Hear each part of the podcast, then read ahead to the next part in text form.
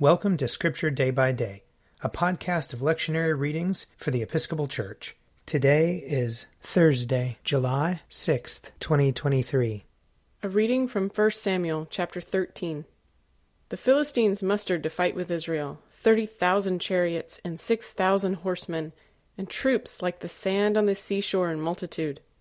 They came up and encamped at Michmash, to the east of Beth-aven. When the Israelites saw that they were in distress, for the troops were hard pressed, the people hid themselves in caves and in holes and in rocks and in tombs and in cisterns. Some Hebrews crossed the Jordan to the land of Gad and Gilead. Saul was still at Gilgal, and all the people followed him trembling.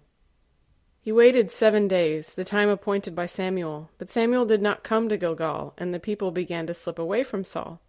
So Saul said, Bring the burnt offering here to me and the offerings of well being. And he offered the burnt offering.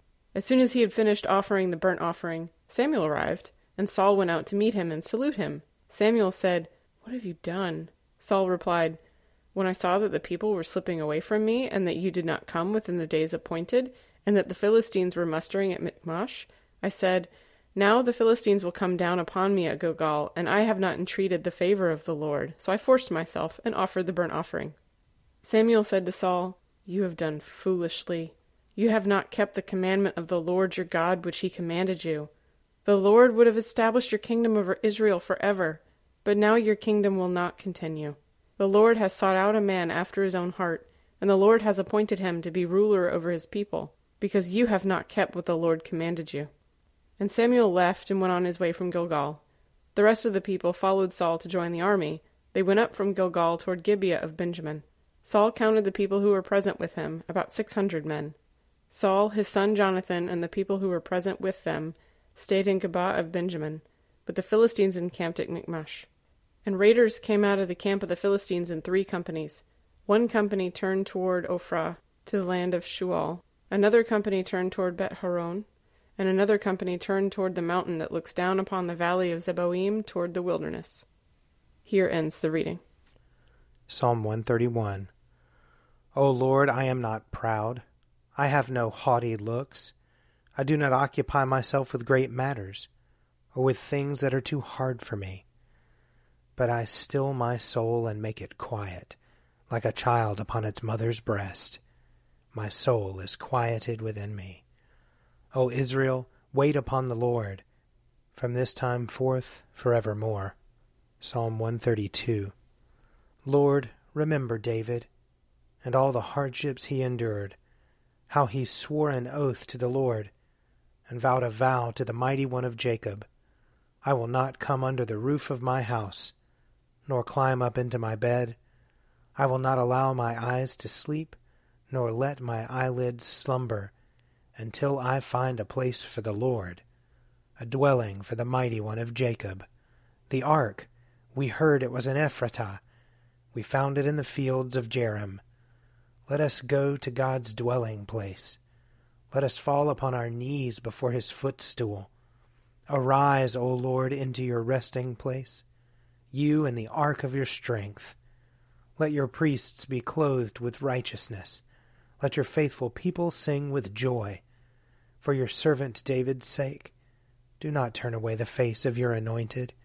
The Lord has sworn an oath to David. In truth, he will not break it a son, the fruit of your body, will I set upon your throne. If your children keep my covenant and my testimonies that I shall teach them, their children will sit upon your throne for evermore. For the Lord has chosen Zion. He has desired her for his habitation. This shall be my resting place for ever. Here will I dwell, for I delight in her. I will surely bless her provisions and satisfy her poor with bread. I will clothe her priests with salvation, and her faithful people will rejoice and sing. There will I make the horn of David flourish. I have prepared a lamp for my anointed. As for his enemies, I will clothe them with shame, but as for him, his crown will shine. Psalm 133 Oh, how good and pleasant it is when brethren live together in unity. It is like fine oil upon the head, that runs down upon the beard, upon the beard of Aaron, and runs down upon the collar of his robe. It is like the dew of Hermon that falls upon the hills of Zion, for there the Lord has ordained the blessing, life forevermore.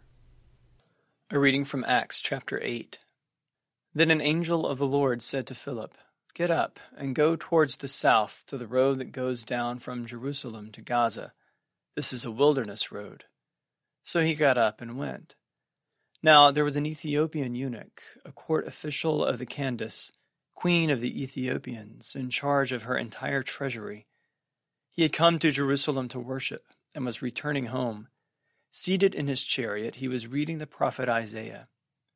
Then the Spirit said to Philip, Go over to this chariot and join it.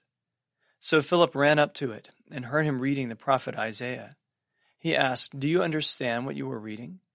He replied, How can I, unless someone guides me? And he invited Philip to get in and sit beside him.